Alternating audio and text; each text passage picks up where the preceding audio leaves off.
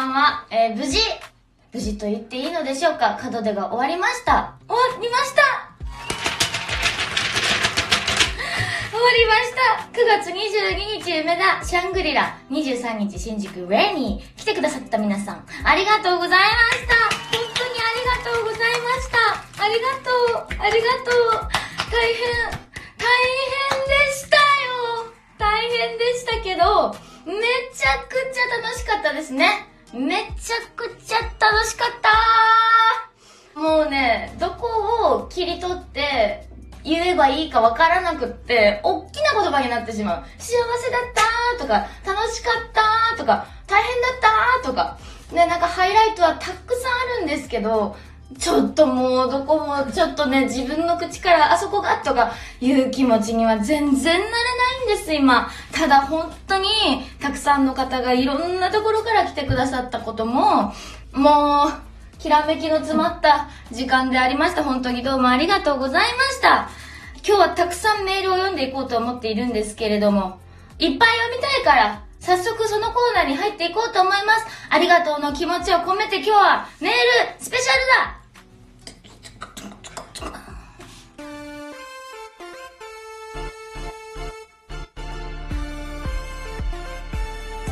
上田まりえの朝まで生返事ラジオネーム、高尾美さんからです。マリエさんこんばんは、こんばんは。門で大阪参加してきました。いやー楽しかった、楽しかったね。今までのたった一人にない感じでした。ありがとう。丸一、おう。台の上に乗って全員に見えるような配慮。丸二、大合唱、濃いファン最高。丸三、ダブルアンコール、まさかのサプライズ。優しさと感動、大阪ならではの驚き。正直久々のスタンディングでこんなに足痛かったっけと思いましたが、それも吹っ飛ぶ演出、感動です。曲はところどころのロングブレス、最高に痺れました。新生上田まりえ十分堪能でき、まさに門出にふさわしいと感じましたと、ありがとうございます。ありがとう、ありがとう。ちょっと心配してたのは、シャングリラぎゅうぎゅうでオールスタンディングになったらもうだいぶ弾き語りですからね、超ストロングスタイルじゃんと思っておりまして、見えないってなると、結構私普段シリアスなライブしますね、MC もせずに。これを2時間きついやろうと思って、真ん中のところ箱庭、箱庭じゃない、箱馬を置いて、すごく背が高くなってる状態でやりました。それからサイドのところにも箱馬を置いて、こうぐるうるうるうるうるこう、うるうるじゃない、うろうろうろうろぐるぐるぐるぐる動けるような感じで、えー作りました。こうバーッと歩きながら歌ってるとこうみんなとこう近くなったり遠くなったりが見やすいじゃないですかと思ってやったらですねめちゃくちゃこれが楽しかったんですね。この工夫が意外と楽しかった。なんかすごく盛り上がって本当にブワーってなりましたけど語彙力。はい。それからねまあ丸さんのまさかのサプライズはえ？リハの時西村さん来ないって佐藤さん言ってたのに。おるやんと思って。これまさか私サプライズされるんじゃないとか思ってドキドキしながら MC を長くつないで誕生日おめでとうとか されるかなとか思ったんですけどなかったですね。でちょっとどうしたらいいか分からなくなって西村さんをもう呼んじゃいました。はい。呼んで愛おしい曲をちょろっとあの弾いていただいたんですけれども私の自宅のキーボードを持ってきていたものだったんで西村さんにはさぞ鍵盤の数の足りない愛おしい曲だったろうなと思ったりしますけれどもたった一人のワンマンではありますけれどもあのまあ、ちょろっとお手伝いいただきましたけれどもね、お手伝いといえばもう他にもたくさんもこの日はお手伝いだらけでいっぱいお手伝いしてもらってるので、本当にたくさんのスタッフさんたちにに感謝しております。本当にどうもありがとうございます。すげえ喋る。こちらはアクリルの月島さんですね。えシャングリラ行きました。ありがとう。物販で買ったばかりの白みちゃん T シャツに着替えて、来賓リボンを胸につけて、前の方で楽しませてもらいました。素晴らしいライブでした。単に演奏が良かったとかそういうことじゃなくて、上田さんとファンの距離感とか、ステージと客席の一体感とかをその場で体感できたことでとても幸せな気持ちになりました。雷鳴が響いて海が割れて道ができてくスペクタクルな角でこれからの上田さんの活動に期待していますおまけ会場前に並んでる時、来賓リボン何色にしますか？みたいな会話が聞こえてきて、リボン一つとってもファン同士が仲良くなるきっかけになるんだなって心温まりましたと。ありがとうございます。カミカミでいきます。来賓リボンね、水色と白と黄色、めちゃくちゃステージから見えてました。めっちゃ見えてた。めっちゃ可愛かったし、嬉しかったな、あれ。ありがとうございます。皆さんの記念になったらいいなとか思ってるんですけれども、インスタライブの中でいろいろお話ししましたけれども、もう関係ねえと思って、青が新入生、白が卒業生、黄色が在校生とか言いましたけど、関係ねえと思いながら。可愛いな、つけてくれてありがとうと思って見てましたよ。まだまだこちらラジオネームへちゃんさんからですね。マリエさんこんばんは、こんばんは。4年ぶりにライブを見ることができた韓国のファン、へちゃんと申します。はい、そうです。大阪ライブで韓国のファンですと叫んでいたあの人ですね。と、エンタメ精神溢れますね。え、2019年のファーワーツアー福岡コンサートの後、コロナのせいでライブに行きたくても行けなかったので、ついに4年ぶりにライブを見ることができました。やった4年間が思い出せないほど楽しくて面白かったです。本当にありがとうございます。そしてコンサートで歌手と一緒に歌うのが好きなんですけど、今回そういう経験もできて嬉しかったです。素敵な歌可愛かったマリエさん。すべてが良かったし、ありがたくて幸せでした。マリエさんもいつも元気で頑張ってください。いつも応援していて、サランハムギだ。サランハムギだ。ありがとうございます。嬉しいですね。あの、本当にいろんなところから来てくださっておりました。皆さんいっぱい声出してくれてありがとうございます。もう家なんっていう感じにね、後半はなってきておりましたけれども、最高でしたね。はい。えー、ラジオネームくみこさんから、えー、マリエちゃんこんにちは。こんにちは。門出ライブ東京、彼氏と参戦しました。バンドやラズワールドは見たことがあったのですが、実は弾き語りは初めてでどんなライブか楽しみでした。マリエちゃんのギターと歌声がダイレクトに響いていて、とても良かったです彼氏は中華街とメリーゴーランドが好きなので、メリーゴーランドをやってくれてとても喜んでいました。私もどの曲も好きなのですが、ラストの変革の木、蜂蜜の夕日が大好きなので、やってくれて嬉しかったです。グッズも買いました。たまごちゃん T シャツとても可愛くて気に入りました。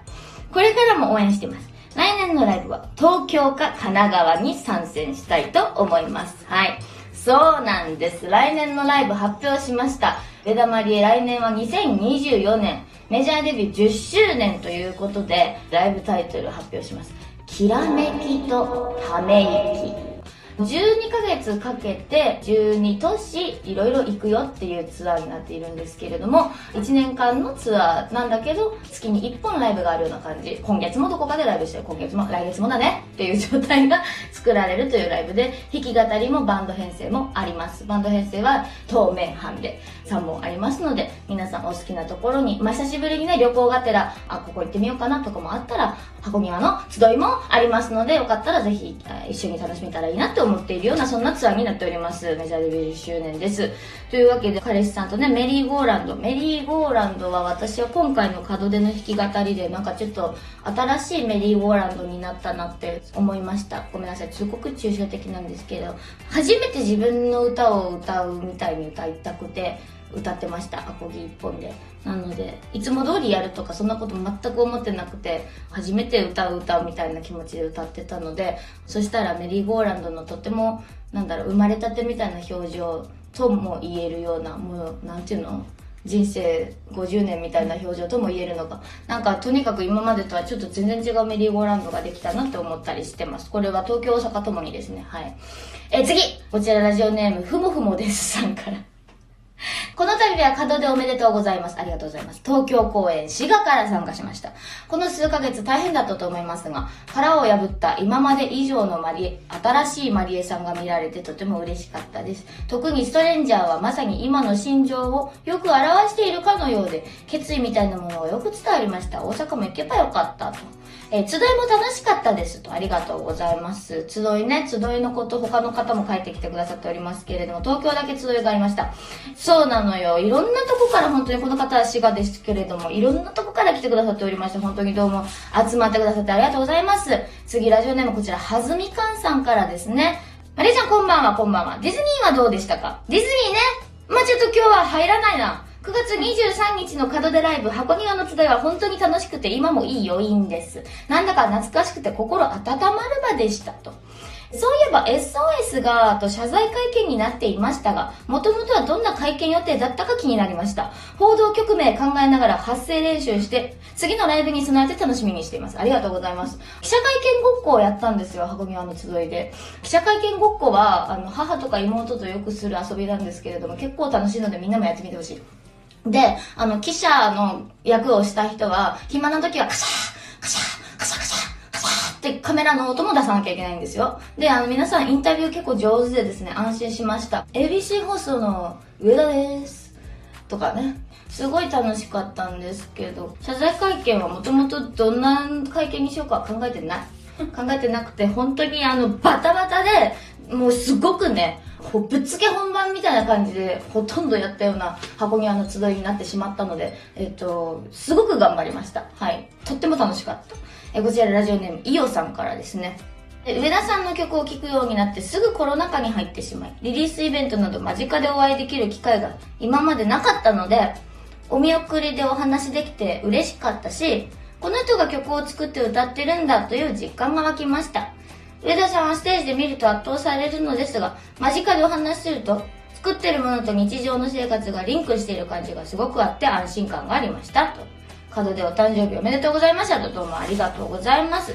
あのね、まだ来てるんですけどね、この辺でしとかなければもう生返事が終わらないという感じなのでですね、メールはまだまだお待ちしております。あれ言いたかったなとか、これ気になったなとか思ったらですね、ぜひあのメールをですね、info アットマーク上田まりえ .net の方までまだまだ送ってきてください。本当にたくさんの感想メールどうもありがとうございます。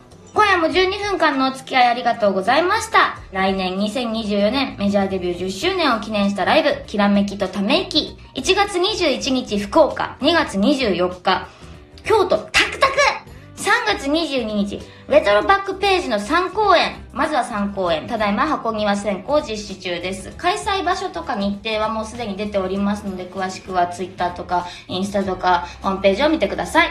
えーオンラインくじ最終回も実施中です。それでは皆さん、おやすみなさい。